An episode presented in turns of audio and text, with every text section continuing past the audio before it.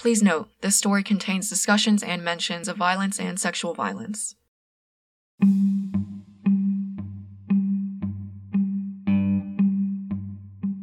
Henry Kissinger died at the age of 100 on November 29, 2023. His death sparked strong reactions from both supporters and critics, an intensity always present even in life.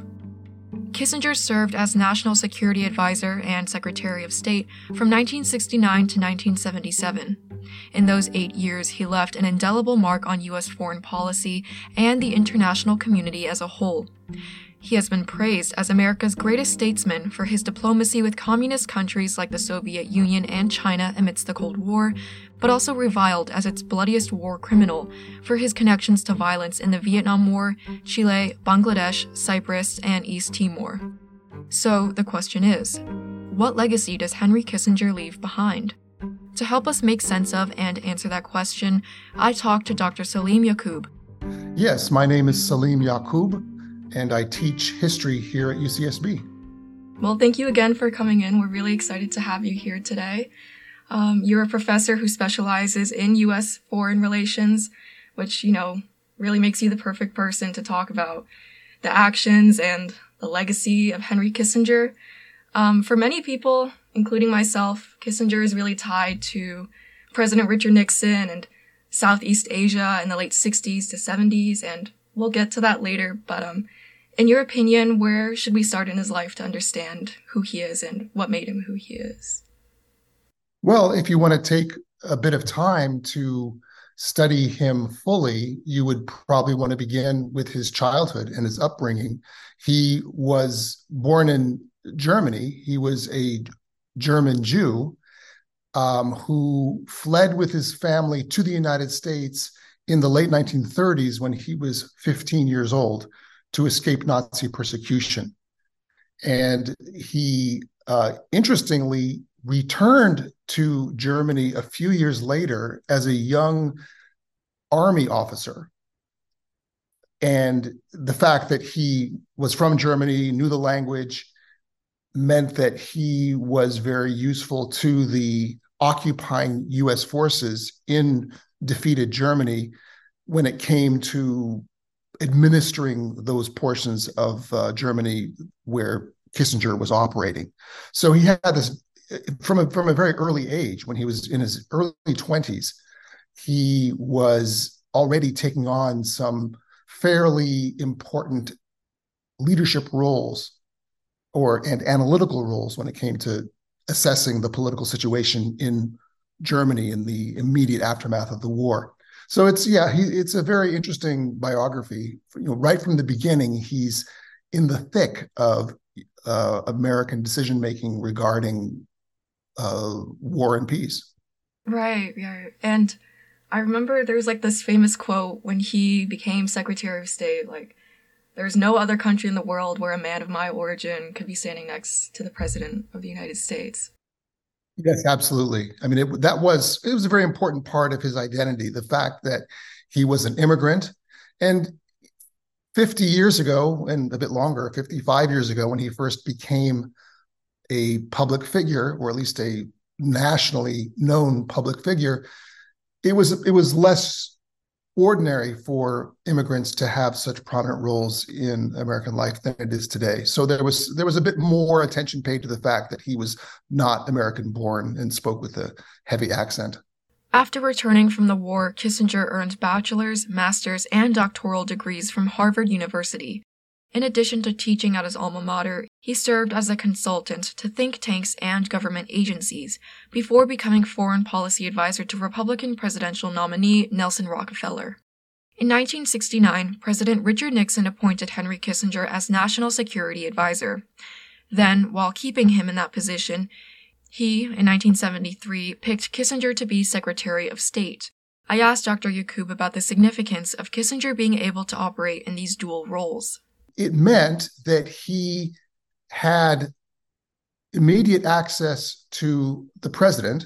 Uh, that was a continuation of his former role because, as national security advisor, he worked in the White House, and and he had an office just down the hall from the president, and so he, he met with Nixon every day and was part of his part of Nixon's very um, you know small circle of advisors when it came to foreign policy, and often uh, foreign policy was decided just by the two of them alone. So he, that continued um, into the period when Kissinger was Secretary of State, but he now, as Secretary of State, had control over the bureaucracy of the largest uh, agency or department of the U.S. government concerned with foreign relations. So, you know, all of the ambassadors and other diplomats who were part of the Foreign Service answered du- directly to Kissinger in a way that hadn't been true before. And Kissinger, of course, was the face of American foreign policy in a way that hadn't been true prior to his appointment as Secretary of State. So it just magnified his role in all kinds of ways. It gave him an ability to manage foreign policy on so many different dimensions in a way that wasn't true when he was just national security advisor. I see. So it's like amplifying this power he already has as national security advisor. Absolutely. And in fact, you know, when he first became national security advisor, there was a different person who was secretary of state, of course, that was William Rogers.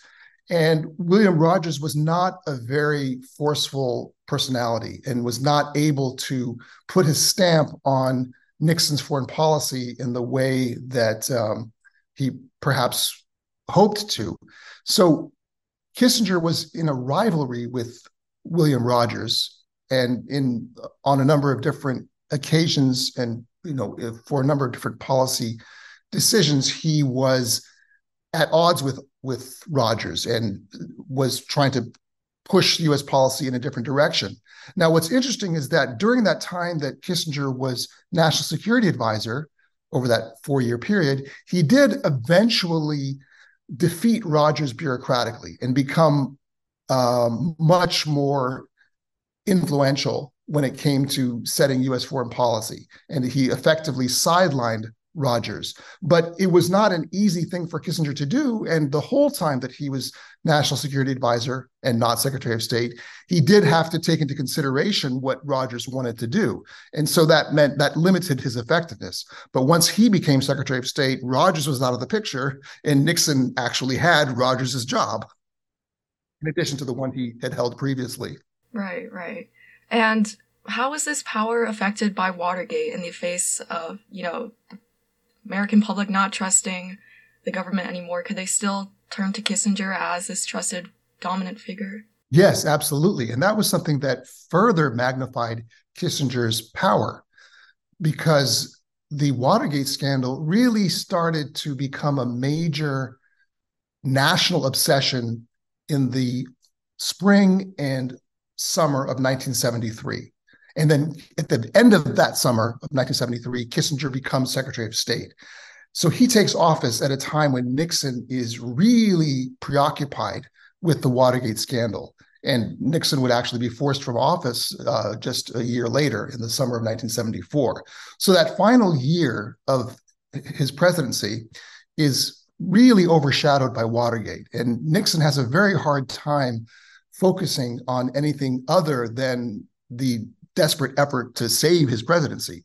So that means that Kissinger, who already was a dominant figure, already was very influential and forceful when it came to um, pursuing American foreign policy goals abroad, became even more powerful because he didn't have, in, in many in many instances, he made decisions that Nixon himself might not have made, and didn't have to worry about Nixon's second guessing because Nixon was so focused on Watergate.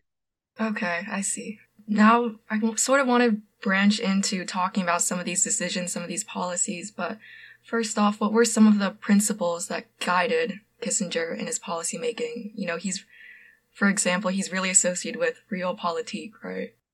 Yeah, I mean, he liked to see himself as a realist, as someone who was not swayed by sentiment or emotion, someone who focused in a very clear eyed and at times cold blooded way on the national interest of the, of the United States and relentlessly pursued the interest of the, of the nation, regardless, or at least without too much regard for uh, considerations of morality and principle. So that certainly colored the way that he pursued the major foreign policy issues of the day. Vietnam was was the most important and indeed consuming issue that he faced when he first became national security advisor. I mean that that issue dominates the first ter- uh, term of President Nixon.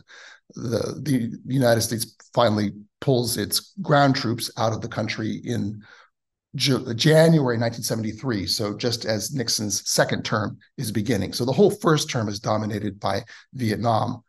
And Nixon basically set the policy. Kissinger sometimes acted as if he was more in charge or more um, consequential when it came to setting basic policy goals in Vietnam than he actually was. Uh, but he executed Nixon's policies in a very kind of deliberate and in some cases brutal manner.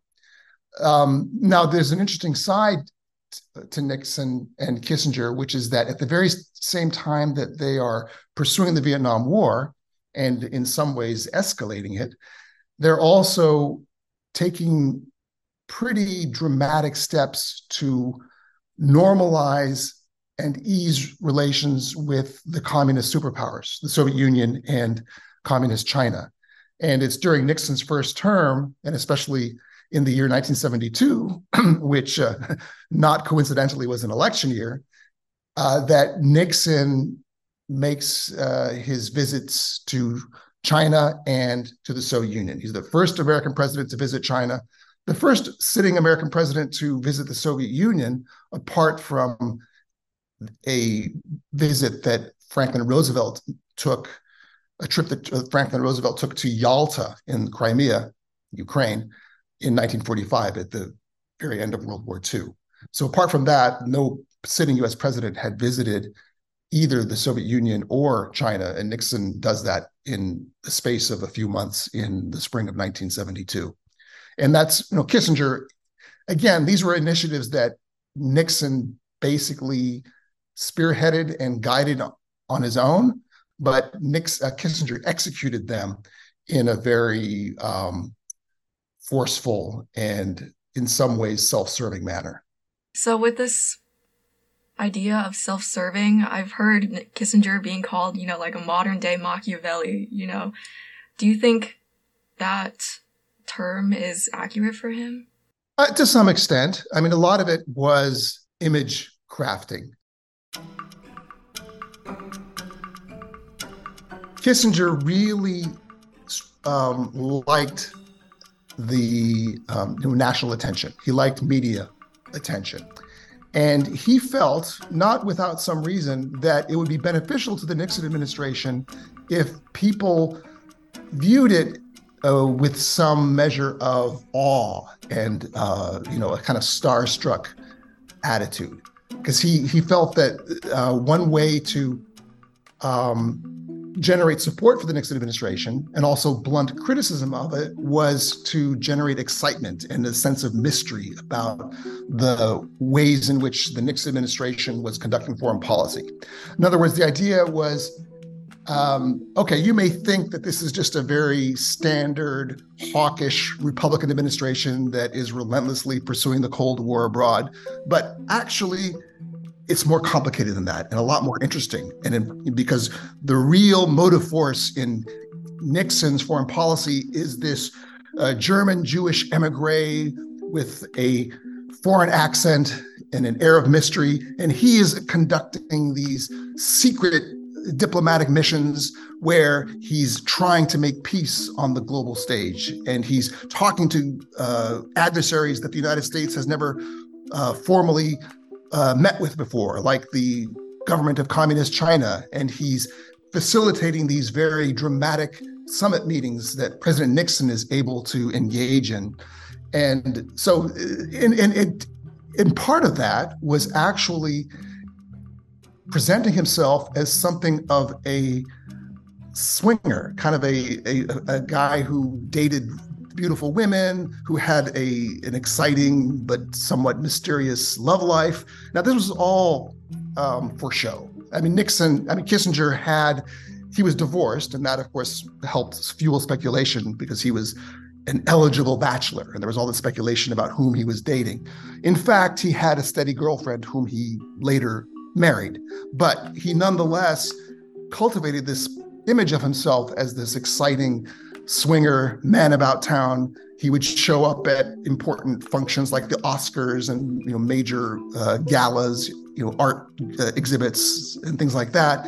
And often he would do so with a young, attractive woman on his arm, uh, you know, an actress or a young figure, a, a, a young female reporter or someone like that. And you know generating all this speculation about whether the two of them were dating and all that kind of stuff. So he you know he's he's he's on the gossip pages in, as well as you know on the uh, in the regular news coverage. And you know nixon was quite annoyed by this because he thought that kissinger was hogging the credit which he was. But kissinger's basic answer which he didn't necessarily communicate directly to Nixon, but he kind of implied this was look, it's essential that I do this for the benefit of our administration. This will this will um, inspire the public to view us more positively, and in fact, I'm doing it for the both of us. I'm really I'm doing it for you, Mr. President. and so that was Nixon, that was Kissinger's way of justifying his hogging of the credit and his um, you know, frequent appearance on uh, in, in news coverage.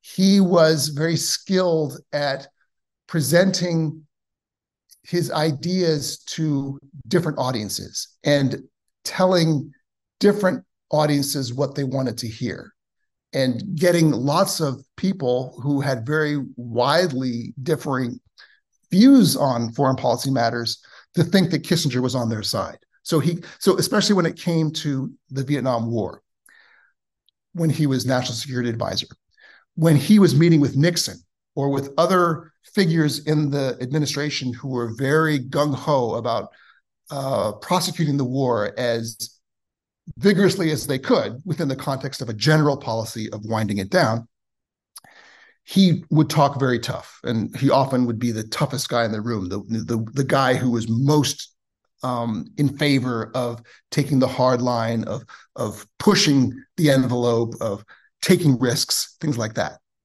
But then when he, he would meet with uh, reporters or he would meet with Democratic uh, Congress members, people who were interested in a more dovish approach to foreign affairs, and he would present himself as basically in agreement with them. And his, his message would be, look, I'm serving this president who's kind of crazy. And somebody needs to be sitting in the room with him and reining him in and keeping him from pursuing his most, um, you know, irrational and wildest impulses. And I'm that guy. I can talk to him. So you should be thankful and you should feel relieved that I am in the room with him, even though I'm basically on your side. So he he was able to do that kind of thing uh, to say different things to different people in a way that you know sometimes was quite duplicitous and dishonest. The conversation then turned to Kissinger's policymaking. First off, he's lauded for his role in easing tensions with the Soviet Union and China. I asked Dr. Yaqub about how Kissinger approached Cold War strategy using something called detente. Sure. So, detente is a French word that means relaxation of tensions.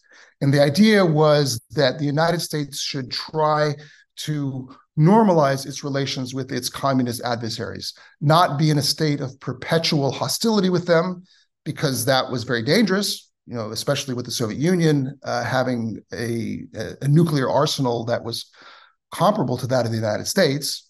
Uh, communist China had nuclear weapons as well, but uh, on a much smaller scale. So the idea was, look, it's it's yes, we're we're in a strong uh, and long-standing rivalry with these powers, but we need to find some way to deal with them that doesn't perpetually threaten to break out into global war. So we need to find areas where we can cooperate. And so this was something that the US government had been generally aiming toward throughout the 1960s. You see moves toward detente throughout that decade, especially the aftermath of the Cuban Missile Crisis of 1962, which brought the world very close to the brink of nuclear war and sort of put a scare into everybody, you know, including members, you know, the governments of the United States and the Soviet Union. So you do see, you do see moves toward detente in the 1960s, although it's complicated by the fact that the United States is also escalating the Vietnam War. So it's this crazy situation where there's uh, you know increased violence on the periphery of the Cold War struggle, but uh, continuing efforts to stabilize the situation when it comes to the core dispute between the United States and the Soviet Union. When Nixon and Kissinger come into office, then it's pretty much expected that they would continue the efforts that the previous administration of Lyndon Johnson had made to try to normalize relations, to try to move more squarely into the era of detente. So, so that was not anything all that unusual or revolutionary. What was different was that because they were because this was a Republican administration, it wasn't as vulnerable to red baiting in the same way that Democratic administrations uh, had been. So the, the Republican uh, Republican-led governments could move towards closer and more productive relations with communist countries without having to worry so much about being accused of being soft on communism. Uh, you may have heard the expression, you know, only Nixon could go to China the, because yeah, if a Democrat had tried to do that, he would immediately have been pilloried as soft on communism, whereas Nixon had you know, impeccable anti-communist credentials, so he could make the move towards normalizing relations with China and not be attacked as soft on communism. So that, that same general principle applied when it came to the Soviet Union as well. now, there were so so the general move towards um, detente involved reaching arms control agreements with the Soviet Union, and for the most part, these were seen as necessary and positive accomplishments. Now, when you look more closely at Kissinger's and Nixon's handling of the um, negotiations with the Soviet Union over nuclear weapons, you can see areas where they fell short. And in particular, the, the professional arms control negotiators, uh, you know, people who were part of the State Department, part of the diplomatic corps, part of the more permanent US foreign policy making bureaucracy, they often felt that um, Nixon and Kissinger, and especially Kissinger, cut some corners and they you know they rushed to reach agreements and announce them with great fanfare before all of the necessary issues had been resolved. And one issue in particular was the so-called MIRV issue. Those are multiple independently targeted re-entry vehicles MIRV and basically what that means is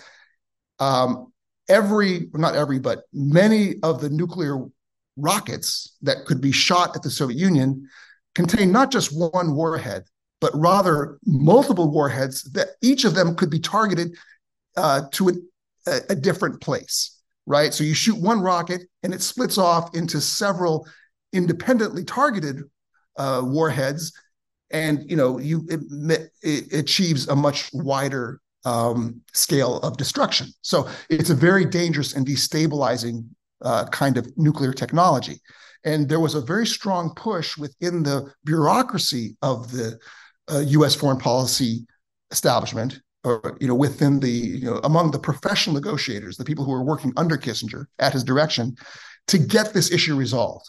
And there, you know, people were saying, "Look, you know, Henry, we need to let's not rush to make an agreement just yet. Let's try to get some um, understanding on MIRVs so that can be included in the agreement. Kissinger was too eager to announce an agreement during the 1972 election year for the benefit of his uh, boss, Richard Nixon. Um, and so he just uh, pushed through the agreement without having the MIRV issue resolved.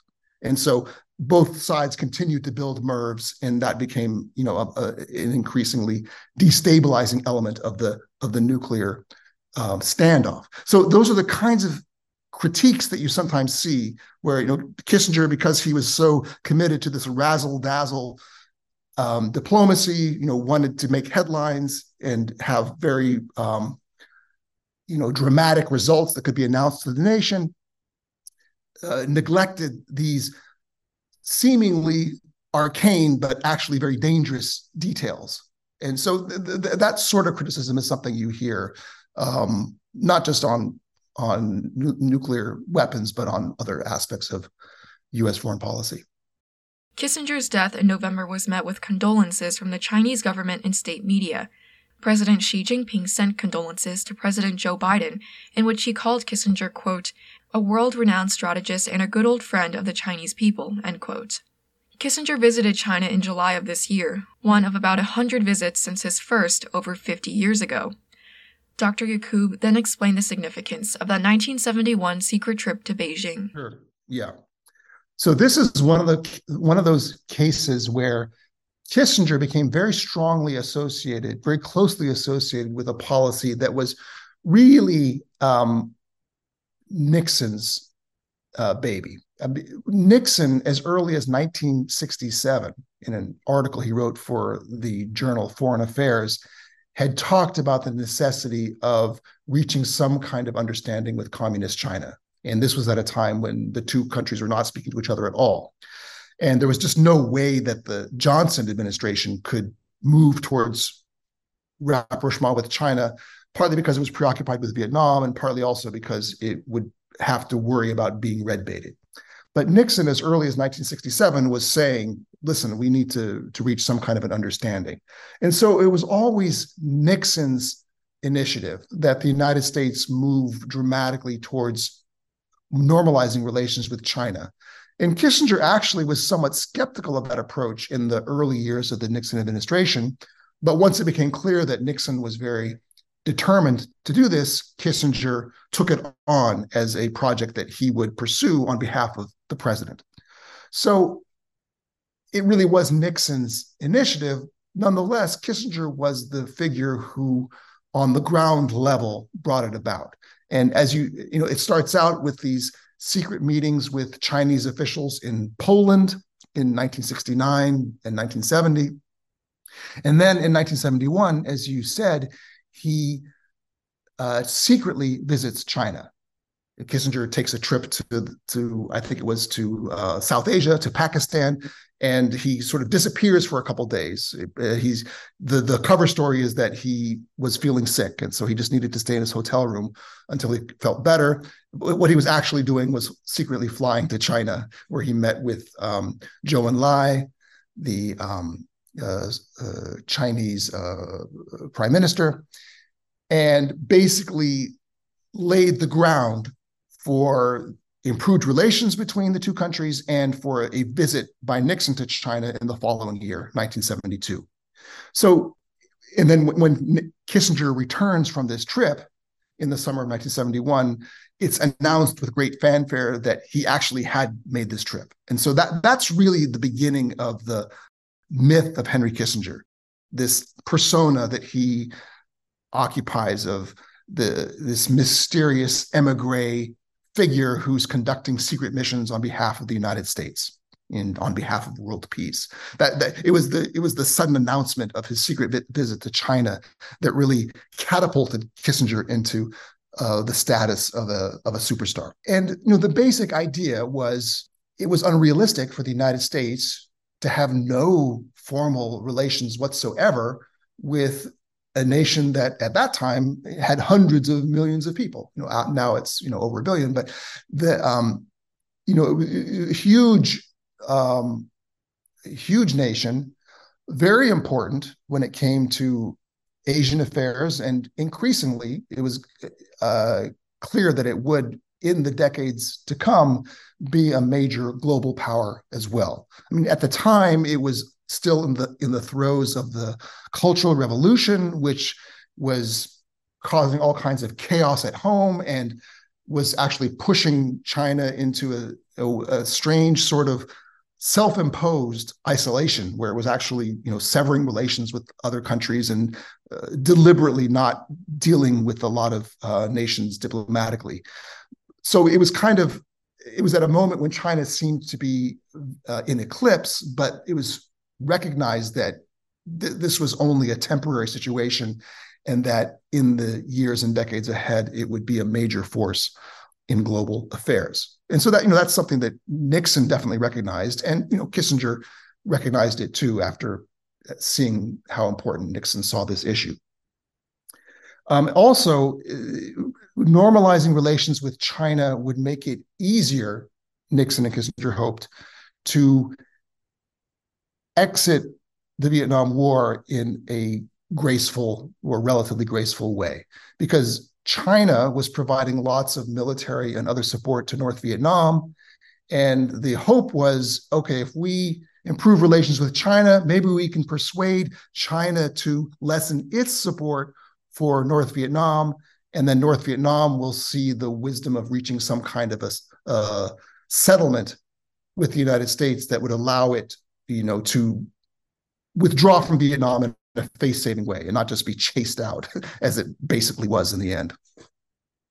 Though Kissinger's greatest controversy is perhaps tied to the Vietnam War, I asked about his role that would earn him the Nobel Peace Prize. That is, ending it. Both he and Le Duc Tho were awarded the prize for negotiating the 1973 Paris Peace Accords. Yeah, the basic idea was how to exit the Vietnam War without seeing an immediate collapse of the South Vietnamese government. I mean, the whole purpose of the US presence in Vietnam was to prop up this non communist regime in the South. And the, the North Vietnamese um, wanted to reunite the whole country under their own leadership. And that, of course, would mean um, dismantling the Southern regime and making the whole country uh, placing the whole country under the leadership of the government in Hanoi, the North Vietnamese government. So the basic idea was to reach some kind of an agreement with the North that would allow the South Vietnamese government to remain in place at least for some period of time after the Americans withdrew. And in, this was actually a rather cynical strategy, sometimes referred to as the decent interval strategy. And the thinking is as follows. You know, this is like Nixon and Kissinger talking to each other. We know that as soon as we withdraw US troops from South Vietnam, the days of the South Vietnamese regime are numbered that it really, in the end, cannot survive without US troops on the ground propping it up. The question is, how long can we get it to last before it does collapse? If we withdraw and it collapses immediately, then that would look really bad for us, you know, for the United States. If, on the other hand, we withdraw and South Vietnam holds on for another couple years and then it collapses, we can say it wasn't our fault. It was the fault of the South Vietnamese regime. You know, we gave them all the support they needed. We gave them a chance, and they blew it. And there's there's a famous or infamous conversation, which of course was taped. Nixon was secretly taping his conversations at the time, in the summer of 1972, where um, Nixon asked Kissinger, "Well, look, what what happens if we withdraw? Does that mean that in you know the space of you know just a few months, uh, North Vietnam gobbles up the South, uh, how is that going to make us look? And Kissinger says, "Don't worry, Mr. President. If it takes a couple years for that to happen, nobody will blame us. It will be seen as the result of South Vietnamese incompetence." And that's basically what Nixon and Kissinger were trying to engineer was some agreement that would enable the South Vietnamese regime to survive uh, for a you know a decent interval before collapsing. And so their basic method of doing this was to build in some safeguards, you know, a uh, a buffer zone between the north and the south, um, some agreements on what kinds of troops could be permitted, you know, in certain areas that sort of pick, pick, working around the edges of the issue in a way that would hopefully slow down the North Vietnamese advance.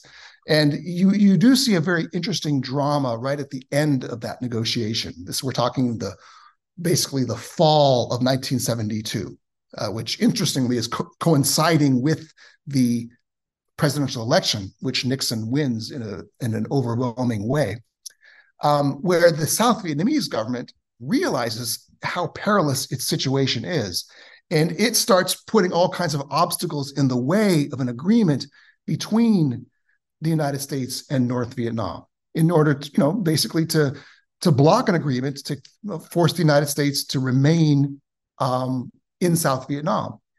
And you you eventually get this kind of uh, strange eruption of violence in December of 1972, um, right around the Christmas season. So it becomes known as the Christmas bombing. So this is after Nixon has won re-election in an overwhelming way, but the negotiations over Vietnam are, are ongoing, and Nixon in this effort that is designed both to show the North Vietnamese that he means business but also to reassure the South Vietnamese government that um, he's not going to abandon them. He conducts this very um, massive bombing campaign against North Vietnam uh, for over the space of oh, a couple weeks, maybe 12 days. Um, and then, you know, after sending that message, in his view, he brings the campaign to an end and uh, reaches an agreement with with um, with the North Vietnamese that you know essentially it allows the South Vietnamese to, government to remain in place. You know, so that the previous North Vietnamese demand had been that the South Vietnamese government should be dismantled at the point of the agreement. So the concession that the Americans got was no, the South Vietnamese government stays in place and at least is given an opportunity to um, try to survive. But everybody understands that once the Americans have actually pulled their troops out, that the South Vietnamese regime is not going to last long. And indeed, in the spring of 1975, so just a couple, little more than two years after the American troops withdraw from South Vietnam, uh, North Vietnam overruns the South and extinguishes the South Vietnamese regime. Dr. Yaqub mentioned the 1972 Hanoi Christmas bombings, whose significance in ending the war have been debated. North Vietnam said the bombings had no influence on the peace talks, while an aide to Kissinger said, quote, We bombed the North Vietnamese into accepting our concessions, end quote, a remark which Dr. Yaqub explains was sardonic and self-critical. Sort of snarky way saying, yeah, you know, we bombed the North Vietnamese into accepting our concessions. In other words, that the you know, the United States was already making these major concessions to the North Vietnamese, um, and so it was a it was a fundamental uh, with a defeat, you might say, uh, for the, the, the for the United States. Nonetheless, just to get to the point where you're actually signing on the dotted line, you had to make a show of force. Um, you know, historians have disagreed over the role that the Christmas bombs played in the end game of the negotiations. Some argue that it was basically unnecessary and therefore a kind of horrific um, and arguably criminal display of violence, or not just display, but actual infliction of violence. You know, killing thousands of Vietnamese, mostly civilians, um, for for no good reason. Uh, others say, well, it you know it, it may have been morally uh, uh, compromised and distasteful, but it did actually finally nudge the parties uh, to the negotiating table. So I'm not an expert on Vietnam, so I don't have a strong view on that, but that's basically how historians have debated it. After the United States withdrew from Vietnam, North Vietnamese forces violated the terms of the peace agreement and conquered the South. In 1976, Vietnam was reunited as a socialist republic. Wasn't this what the US had wanted to prevent all along? I asked, because of the fear of the domino theory? With the exception of Laos and Cambodia, neighboring countries did not turn to communism. So, was that fear justified?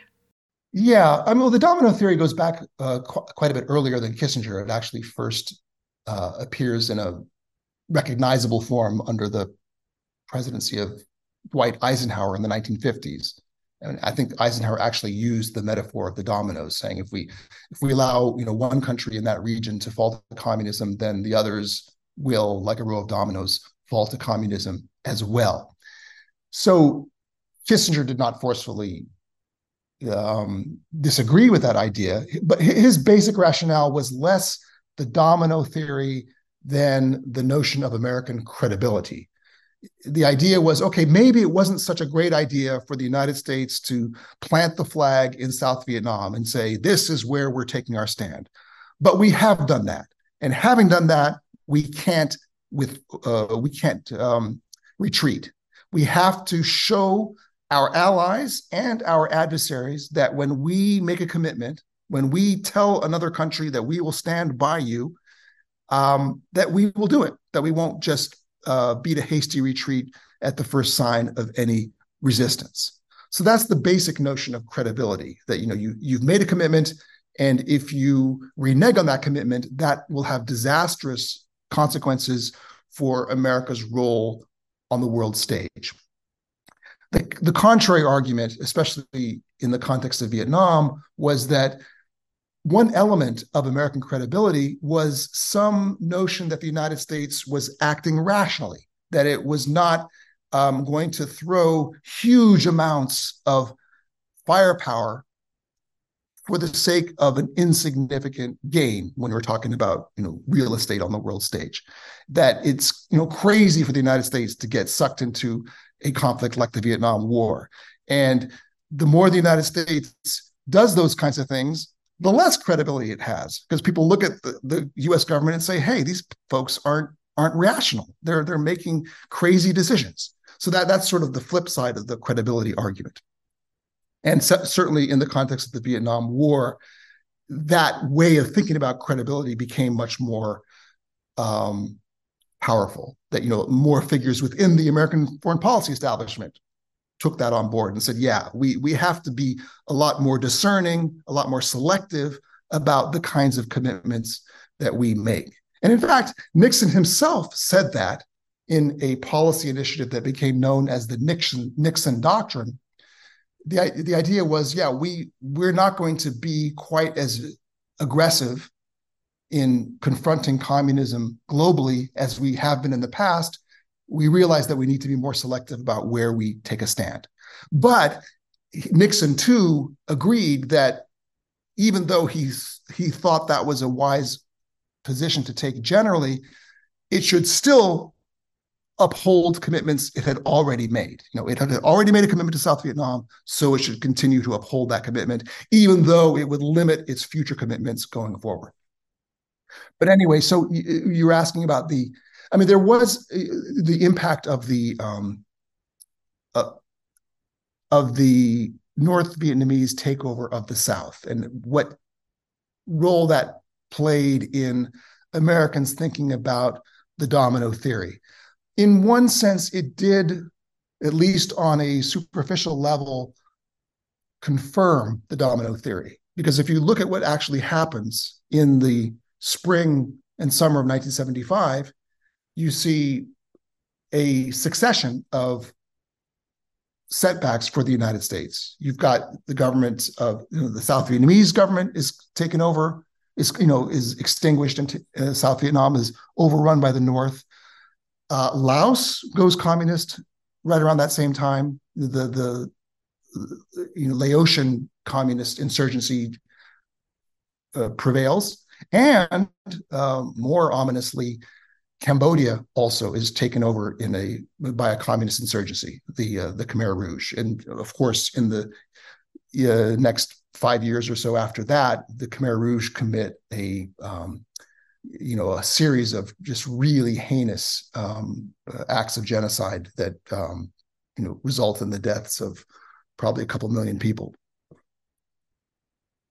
So, so that, so conservatives and hawk people who took a more hawkish position on foreign affairs in the United States could point to those cases and say, "Look, we were right all along. Once you fail you know, w- once a single country in that region falls to communism, then others will fall in its wake.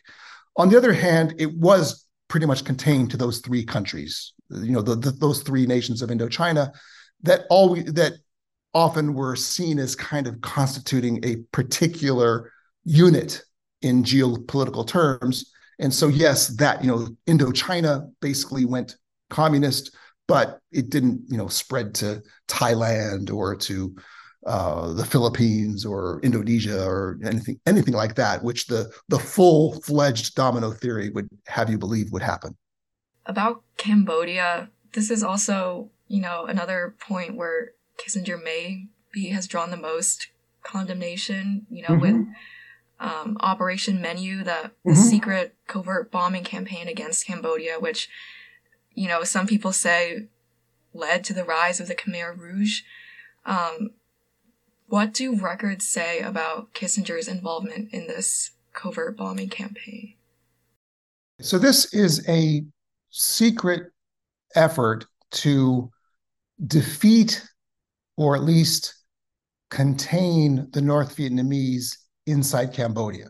So, in the in 1969 in 1970, there was a concern that the North Vietnamese were using Cambodian territory to infiltrate troops and supplies into South Vietnam to fight against the South Vietnamese government and the United States. In other words, there were these North Vietnamese sanctuaries in Cambodia that uh, were posing a serious problem for the whole US effort to maintain the South Vietnamese government. So the idea was okay, we will um, take military action against those North Vietnamese sanctuaries.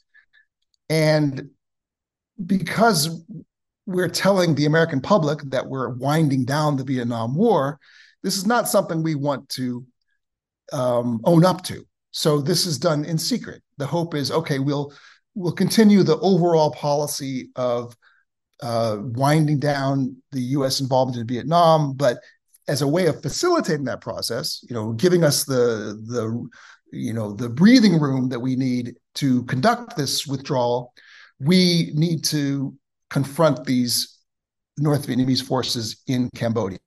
But we should be quiet about it because it just would look strange for us to be bombing Cambodia, for the public to see us bombing Cambodia at the same time that we're saying we're bringing the war to an end. So it's done. It, it's kept uh, a secret from the American public and from Congress. But then what happens is that in 1970, you have a coup occurring in Cambodia, bringing a new government into power. Now, the, the previous government had been neutralist, the government of uh, Prince Sihanouk. And one of the reasons that this bombing campaign in Cambodia was kept secret was to avoid complications with this neutralist government. But now you have a new situation where you've got a very staunchly pro US anti communist government in Cambodia.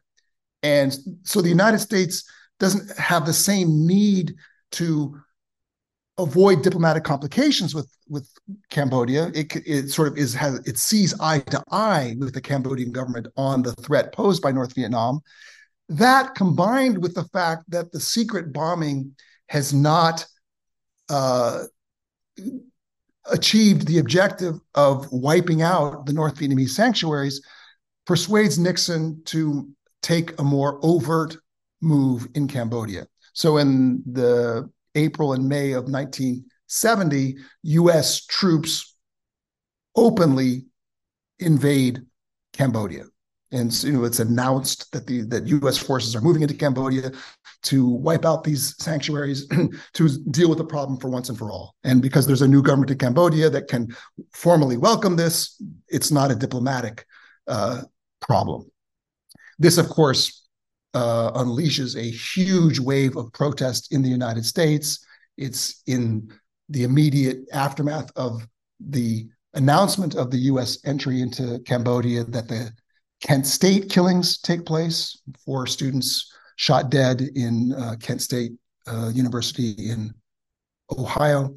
And you know the the you know the the anti-Vietnam War movement had been winding down to some extent uh, in 1969 and 1970 because Nixon was ostensibly you know uh, uh, lowering the U.S. profile in Vietnam. But th- this, of course, moves things in precisely the opposite direction, revives the anti-war movement, and you've got a period of renewed chaos at home over what the United States is doing in Cambodia. Now, the, there's a longer term um, argument that people have made about the impact of the secret bombing and the U.S. military operations in Cambodia, and uh, and you know the impact that those policies had on Cambodian history over the next several years. And that argument is that it so profoundly destabilizes Cambodian society. It you know drives so many people into uh, you know, uh, desperate uh, straits. It creates refugees. It kills thousands of people.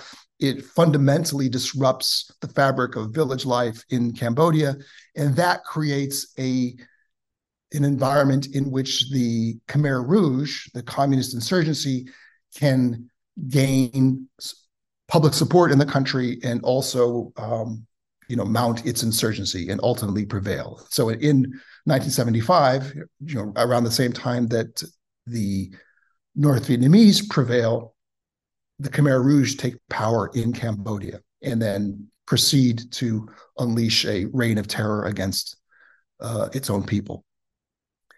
Um, so the the argument is that, well, sure, maybe the primary culprit in this catastrophe is the Khmer Rouge, Nonetheless, it's the actions of Nixon and Kissinger that set the stage for the Khmer Rouge to take power. I think there's a lot of force to that argument. I mean, it has it's uh, it makes a lot of sense to assign a good deal of the blame to Nixon and Kissinger. Sometimes I think it gets uh, a bit exaggerated, and people act as if Nixon and Kissinger were the only uh, decision makers when it came to Cambodia's future and in, in some ways downplay the role that the Khmer Rouge itself played or that Cambodian um, civil society itself played in bringing about this catastrophe. But nonetheless, I think it's people are on target when they criticize Nixon and Kissinger pretty severely for what they did in Cambodia. Kissinger has also faced criticism for his actions or lack thereof in Bangladesh. According to Washington Post columnist Ishaan Tharoor, in 1970, ethnic Bengalis in East Pakistan had won elections that spelled democratic success for Bengali nationalists. But then, West Pakistan's military generals, who were mostly ethnic Punjabis and who scorned ethnic Bengalis, launched a crackdown against East Pakistanis. Led by West Pakistani President Yahya Khan, Operation Searchlight in March of 1971 began the Bangladesh genocide. As Tharoor writes, the campaign, quote, turned into a mass slaughter of minority Hindus, students, dissidents, and anyone else in the crosshairs of the army and collaborator led death squads, end quote. There was widespread sexual violence against hundreds of thousands of women. Villages and cities were decimated. The death toll grew to hundreds of thousands or as many as 3 million. In March of 1971, Sidney Schanberg, the New York Times' South Asia correspondent at the time, called the violence, quote, a pogrom on a vast scale in a land where vultures grow fat, end quote. The war eventually ended with East Pakistan, backed by India, gaining independence as Bangladesh. So, where does Kissinger come into all of this? The United States initially backed the West Pakistani generals. Remember, Pakistan had helped Kissinger coordinate his secret trip to Beijing. In violation of a congressional arms embargo, Nixon and Kissinger sent arms to Pakistan and as you'll hear Dr. Yaqub mention, Kissinger ignored messages from US diplomats warning him about a genocide being committed under their watch. In his 1979 memoir, White House Years, Kissinger wrote that he considered his policy of restraint to be correct even beyond a potential relationship with China, with whom Pakistan had ties. Instead, he said, quote, For better or worse, the strategy of the Nixon administration on humanitarian questions was not to lay down a challenge to sovereignty that would surely be rejected. End quote. Yeah. I mean, I think this is another area where Kissinger, I think, rightly comes in for uh, severe criticism. And, you know, of course, Nixon too, perhaps more so because he was the president setting the policy. But essentially, the idea was to try for as long as possible to extend support to Pakistan, even though it was engaged in a series of actions that were both doomed to fail and um, morally reprehensible, which was basically the attempt to prevent uh, what was then called West Pakistan from asserting its independence and emerging as the independent state of Bangladesh. So there's this effort on the part of Pakistan, the Pakistani government, to prevent that secession from occurring, and it's you know it, it engages in extremely bloody repression in a failed effort to prevent that uh, independence movement from succeeding. And basically, Nixon and Kissinger support Pakistan and downplay any criticism of the humanitarian catastrophe resulting from Pakistani actions. And then, yeah, it does eventually become a, uh, it, it segues into a bilateral conflict between India and Pakistan, where India essentially intervenes on behalf of the emerging Bangladesh state. Um, and, you know, ultimately, India and Bangladesh prevail Pakistan loses, but at the cost of just you know many hundreds of thousands of lives, and you know all with you know the United States very openly and it, in some ways incomprehensibly supporting Pakistan. You have a lot of U.S. diplomats who are just aghast. They, they just can't believe that their own government is taking this stance.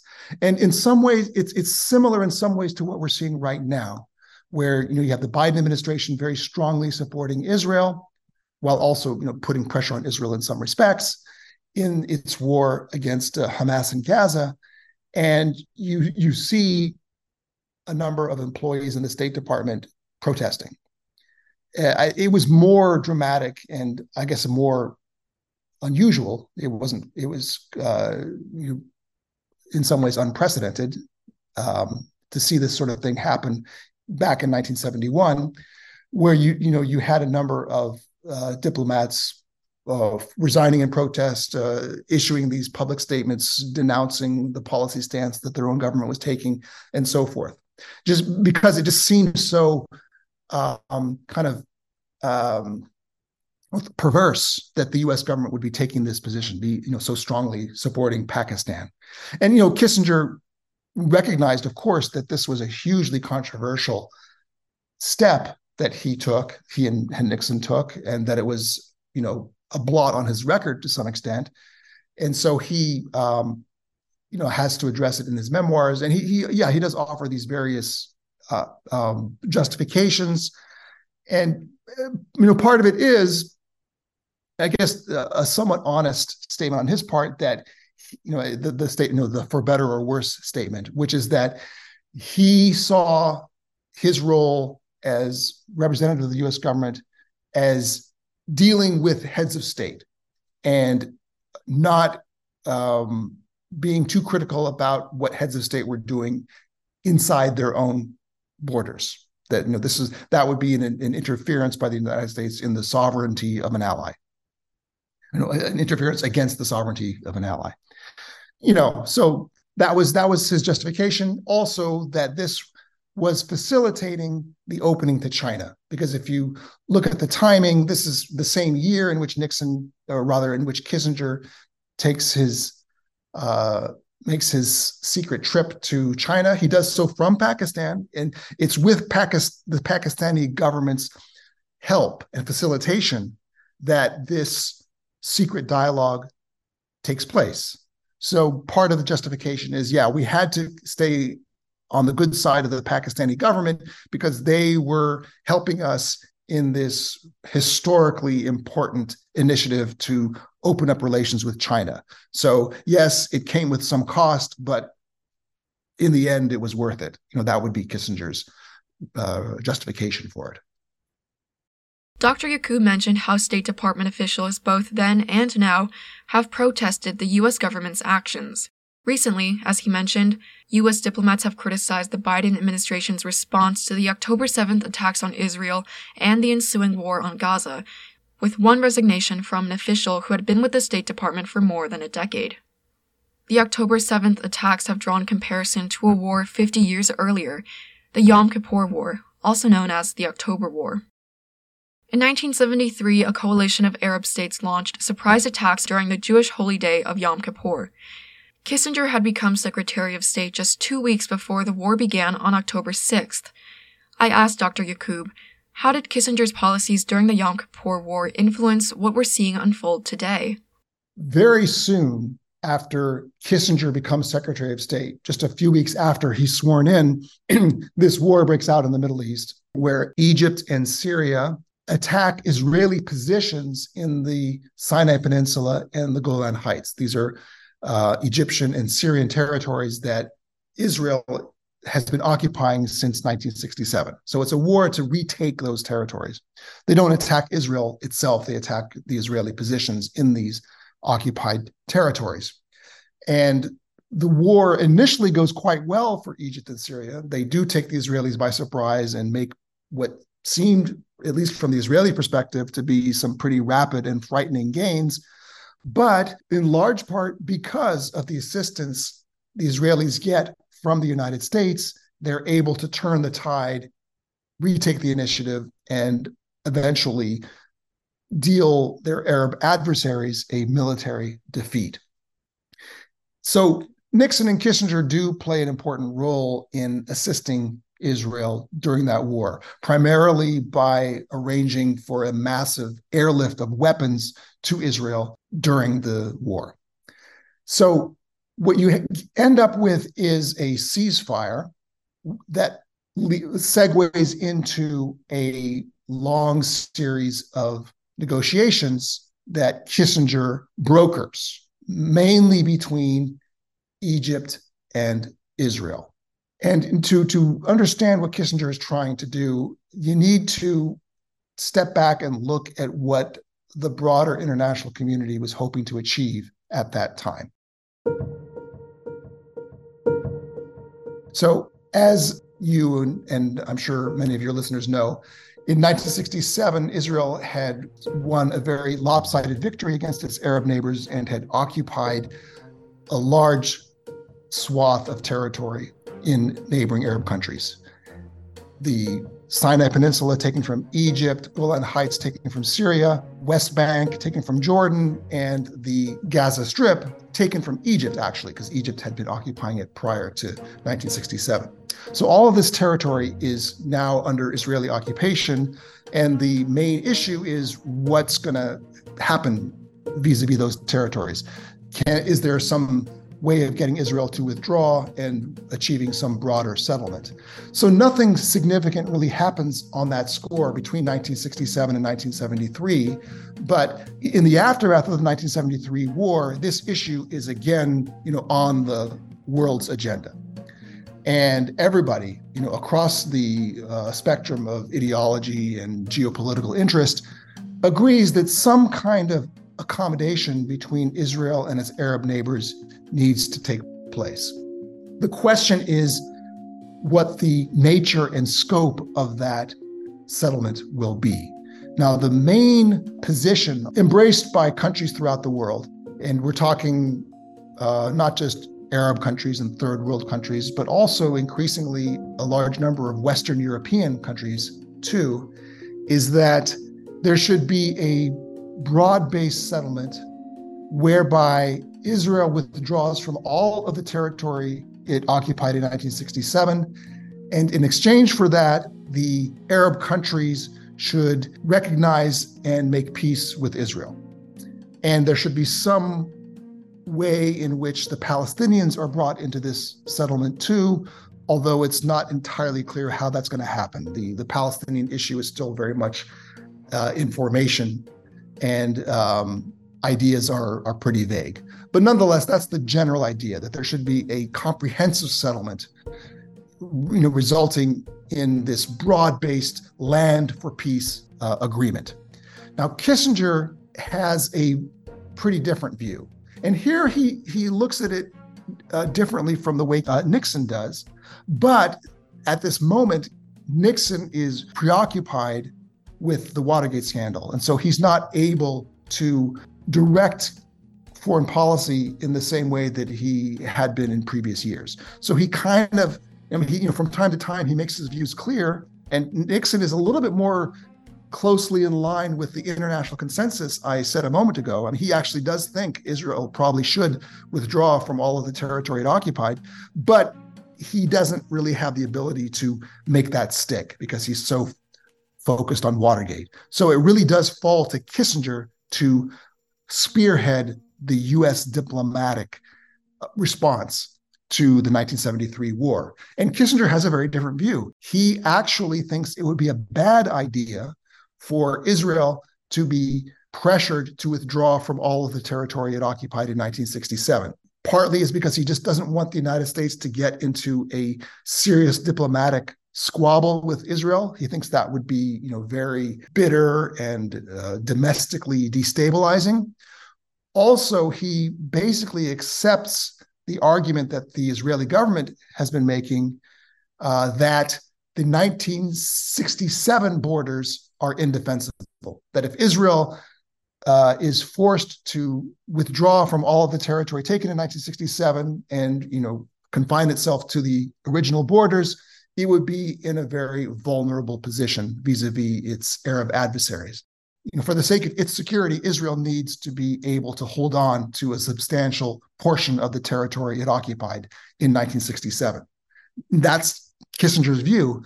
And so he sets out to spearhead a diplomatic effort that has the effect of reducing pressure on Israel to withdraw from the territories it had occupied. And his principal way of doing that is by working with Egypt's president, Anwar Sadat. Because it turns out that Sadat is extremely eager to reach some kind of agreement with Israel that would enable him to pull out of the Arab Israeli conflict and focus instead on Egypt's domestic economic crisis, which is by this time very dire. You know, the, the, Sadat is telling himself, "Look, I can't keep devoting all of this, the all of the nation's resources to the military confrontation with Israel. We need to pull back and focus on our economy at home." Kissinger realizes, in a way, he almost intuits, in a shrewd way, that this is Sadat's position that even though Sadat is saying that, oh, okay, any agreement I reach with Israel has to be linked to a broader settlement resulting in a full Israeli withdrawal from Arab territory, even though Sadat is saying that, Kissinger suspects that Sadat would, in the end, agree to a much narrower arrangement where Egypt gets its territory back and Israel continues to hold the other Arab territories. And, and what's interesting is that Kissinger is essentially saying that in private, but in public, he's presenting something different. What he's saying in public is look, we need to approach this problem in a step by step manner. It's not feasible to try to do everything all at once. You know, to, to have some big conference where Israel sits down with all of its Arab adversaries and, you know, reaches some a comprehensive settlement that settles that you know that solves the problem for once and for all. That's not realistic. The a more rational and realistic way of approaching it is to break it up into its component parts and address each part sequentially. And on a an intuitive level, that makes sense. You can think of a lot of situations in which in which that's exactly what you would do. You have this huge, overwhelming problem, and you tackle it piece by piece. But what people who accepted this argument didn't grasp is that certain steps have the effect of making other steps impossible. And here's the thinking what Kissinger is, is basically, you know, thinking and saying privately is this. If we can get Egypt and Israel to make a deal with each other, and if Egypt agrees, you know, to stop, you know, confronting Israel militarily, what that will do is that it will subtract Egyptian power from the Arab Israeli military equation. And once that has happened, the ability of the remaining Arab parties that have disputes with Israel, and we're talking Syria, Jordan, and the Palestine Liberation Organization, will be sharply diminished. Without Egypt on their side, they will have a much harder time pressuring Israel to give up the territories that Israel is holding. And Kissinger is very clear-eyed about this. And he actually he tells the Israelis, listen, I know you don't want to give any land back to anybody. But if you just give the Sinai Peninsula back to Egypt, then you won't have to give any of the remaining territories to the other Arab parties. You know, so that is something that he's very um, deliberately projecting in his conversations with the Israelis and, and sometimes in private conversations with other US officials. But the public story is, oh, you know, we're, we're tackling the Sinai Peninsula first, uh, and then we'll we'll deal with the Golan Heights, then we'll deal with the West Bank, and eventually the whole problem will be solved. But what happens instead, and you know, Kissinger ends up being quite prescient, uh, is that Egypt and Israel do um, reach an accommodation.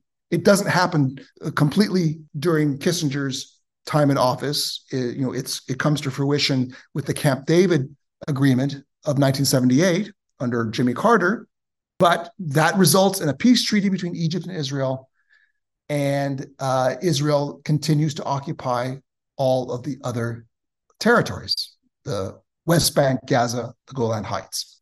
Now, one argument that Kissinger can make in his in favor of this approach is that it stabilizes the situation. That in addition to shielding Israel from pressure to withdraw from the territories that it occupied in 67, it also reduces the likelihood of another full scale Arab Israeli war like the one that took place in 1973. And in fact, that is what happens. If you look at the last 50 years, there's been no shortage of carnage and bloodshed and you know really you know horrific violence but there has not been a full-scale arab-israeli war. And that is because it's not really possible for israel's neighbors to wage such a war. So the the upside is yes we don't have another major war. The downside is that the underlying conflict and the core of it of course is the dispute between israel and the palestinians remains unresolved. So, for that reason, you can point to Kissinger's legacy as having been very important and consequential, and I would argue in you know consequential in a pretty negative way. It's pretty incredible to hear, you know, how even today, 50 or so years later, he's still continuing to influence foreign policy. Um, when you were talking about how Kissinger and Nixon and the international community were disagreeing um, on the question of Israel withdrawing, it sort of made me wonder, in general, how creative and ingenious were Kissinger's ideas as compared to what other people were thinking at the time? You know, how much did his policies reflect, you know, the overarching values and ideas of the 70s and that time? Yeah. I mean, I, I do give Kissinger a lot of credit for being highly intelligent and creative. So, as I have described it in um, a book I wrote and some articles, his his Middle East policy, at least, was brilliant. I you know I use the word brilliant, but it was in the service of a strategy that itself proved catastrophic, or at least you know very very uh, negative for the prospects of resolving the dispute between Israel and its Arab neighbors, especially the Palestinians. Now, to, the, to what extent that fits in with a broader zeitgeist of the 1970s, I mean, that's an interesting question. I mean, in one way, Kissinger was right for the times in that by the 1970s, the consequences of following a highly ideological Cold War policy were increasingly recognized as being pretty negative. You know, the United States had launched this crusade against communism in the late 40s with the Truman Doctrine, and it had this idea that the United States needs to confront communist aggression or subversion wherever it rears its ugly head around the globe did result in the Vietnam War. And by the 1970s, there was widespread recognition that this was a pretty, you know, catastrophic way of approaching foreign policy. And you know, one way of thinking of it was, well, the United States was too moralistic. It was too ideologically committed to combating communism. It was it viewed the world in black and white terms. It's better if it can kind of see shades of gray, and that's where Kissinger comes in, where he's he's saying, yeah, we you know we should engage with all of these different countries around the world, all of these different governments, even those that we find repugnant in terms of their human rights records um, or their you know, lack of commitment to democracy, things like that. So in that sense, because there was a some appetite for a more you know, realistic approach to foreign policy that didn't get too hung up on these ideological binaries or these moralistic uh, categories. And to the extent that that mindset was prevalent in the 70s, Kissinger was able to satisfy it by saying, look, yeah, we, we're in a more complex time. There are shades of gray.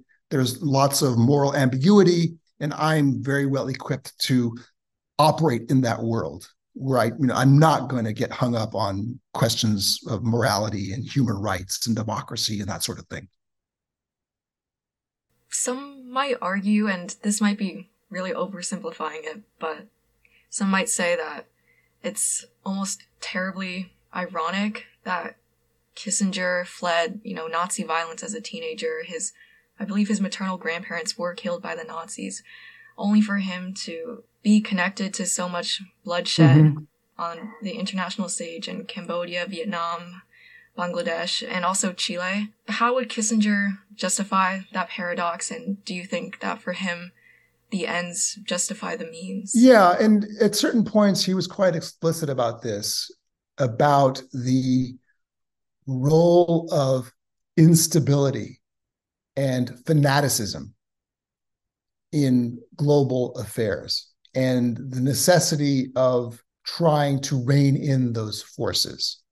So he would argue that, and also, I guess, a, recognition that human beings are terribly flawed and that they are prone to follow leaders who will take them in very dangerous directions if their impulses are not kept under control.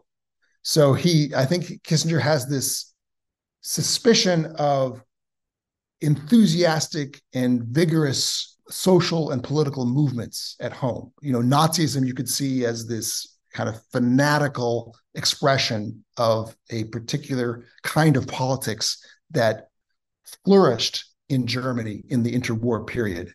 And you know, perhaps also the fact that you know Germany was not sufficiently constrained by outside neighbors at the start, that there was not a, a powerful effort to resist Germany's aggressive moves, moves that ultimately sparked World War II, that there needed to be a much stronger kind of balance of power where prevailing forces could rein in Germany's aggressive impulses.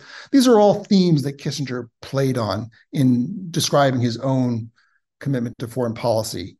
That you know he's he's he wants to have the ability to check ad- adversaries who might be aggressive or hostile to the United States.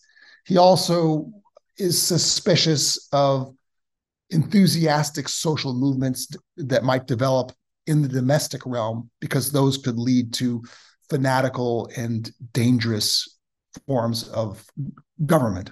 So I, it's it's kind of vague, but that general outlook, you know, that those are ways in which you can connect his upbringing in Nazi Germany to the way he conducted foreign policy decades later.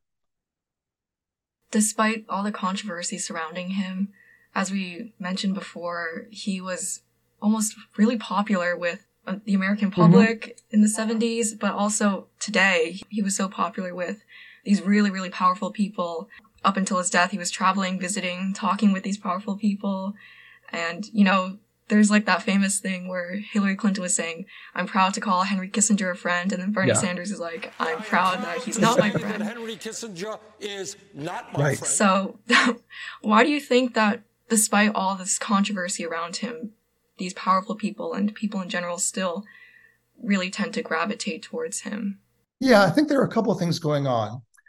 You know, on one level, I think there's just a general desire to heal old wounds and to reach some kind of moment of, con- of reconciliation among people who were very strongly opposed to one another decades ago. So, especially people like Hillary Clinton or other, you know, liberal mainstream politicians who may have had radical or radicalish youths. You know, Hillary and Bill Clinton, Bill more than Hillary, you know, strongly opposed the Vietnam War. You know, in the early 70s, they both of them probably would have viewed Kissinger and Nixon with great disdain. But as they age and you know they they, be, they mature into political roles, they be, you know leadership roles, they have a desire to heal those old wounds and to reach some kind of accommodation and understanding with figures they strongly opposed in the past. So, you know, basically, it's like we're you know we're growing up and we're moving past those old divisions. I think that part of that impulse lies uh, behind the celebration of Henry Kissinger, you know, in recent decades. I think also it goes back to the quality I mentioned earlier his ability to be all things to all people, to basically make anybody he talks to, you know, within reason. You know, there are some people on the far fringes whom he'll never be able to win over, but basically to persuade a pretty wide swath of people that he's fundamentally sympathetic to them, that he sees the world in the same way that they do, and he's trying to uh, advance, you know, the this shared vision by dealing with other people who may not be quite so reasonable. You know, in, this, in the way that Kissinger, Kissinger would tell liberal politicians or members of the media that uh, yeah he's basically on their side but he's got to deal with nixon and you know uh, you need some stabilizing forces in the room to keep to rein in Nixon's wilder impulses. I think Kissinger always created that kind of simpatico connection with people he spoke to. It was just it was just a personal quality he had, a gift. Um, you know, he I think he just liked to please people. He liked to be liked, and so he acted in ways that caused people to like him. And he was he's also very erudite, well read. He has this vast store of knowledge. You know, he was a professor at Harvard. He, you know, has written many, many books, and he's able to speak with a certain kind of eloquence. Um, uh, you know, some critics have picked apart the things he said and noted that, well, okay, it sounds good on the surface, but actually he's not really saying anything at all. you know, that sort of thing. Um, I mean, he, so he has he has a, a skill at uh, communicating ideas in ways that are exciting to people. They sound they sound substantive. They sound um, complex. They sound sophisticated. Sometimes they actually are. Sometimes they're less so, but they always sound exciting. And so I think that's that's a big part of his his appeal. And finally, my last two questions for Dr. Yaqub were How does he, a US foreign policy expert, view Kissinger's legacy? And how will people 100 years from now remember Henry Kissinger? Well, that's a really interesting question. I mean, I think that they will remember him basically for the things that we remember him now. Um, just because it's been several decades already. And, you know, it's possible that in the decades to come, there will be some major cataclysms or transformations in human history that cause us to see things we can't see now, and maybe Kissinger's role in those things will be evident. Uh, but I would say that fundamentally, people will remember him as a very skilled practitioner of foreign policy who succeeded in moving the United States out of a situation in which it was dangerously overexposed. And we're talking about the situation the United States found itself in in the late 1960s, where you know it was still bogged down in Vietnam. It was clear that the Vietnam War was a disaster. That you know U.S. power relative to other countries had declined, but the United States was still acting as if it could be the world's policeman. I think you know Kissinger recognized this. Nixon arguably recognized it even more keenly than Kissinger did, but Kissinger was the one who enacted this vision on the ground. And so Kissinger basically helped to steer the country uh, towards a way of dealing with the world that was a bit less overtly domineering, you know, that it recognized the limits of its own power. So that, that's the broad thing that Kissinger did. But you know, within the, you know, confines of that overall worldview, he did particular things that were quite reckless and dangerous, and that may have left a very negative legacy. And so, you know, my view of his Middle East role falls into that category. Um, others may focus on different aspects of his legacy. You know, one argument people have made is that Kissinger was fundamentally suspicious of democracy and uh, he was hostile to uh, the notion that U.S. foreign policy needed to be strongly moral, and therefore he um, left a legacy that you know put the United States on the wrong side of history in a number of ways. I think there is something to that as well. So he he's somebody who who did recognize and respond to the limits of American power, but also made decisions that um, could be seen as pretty reckless and dangerous as well.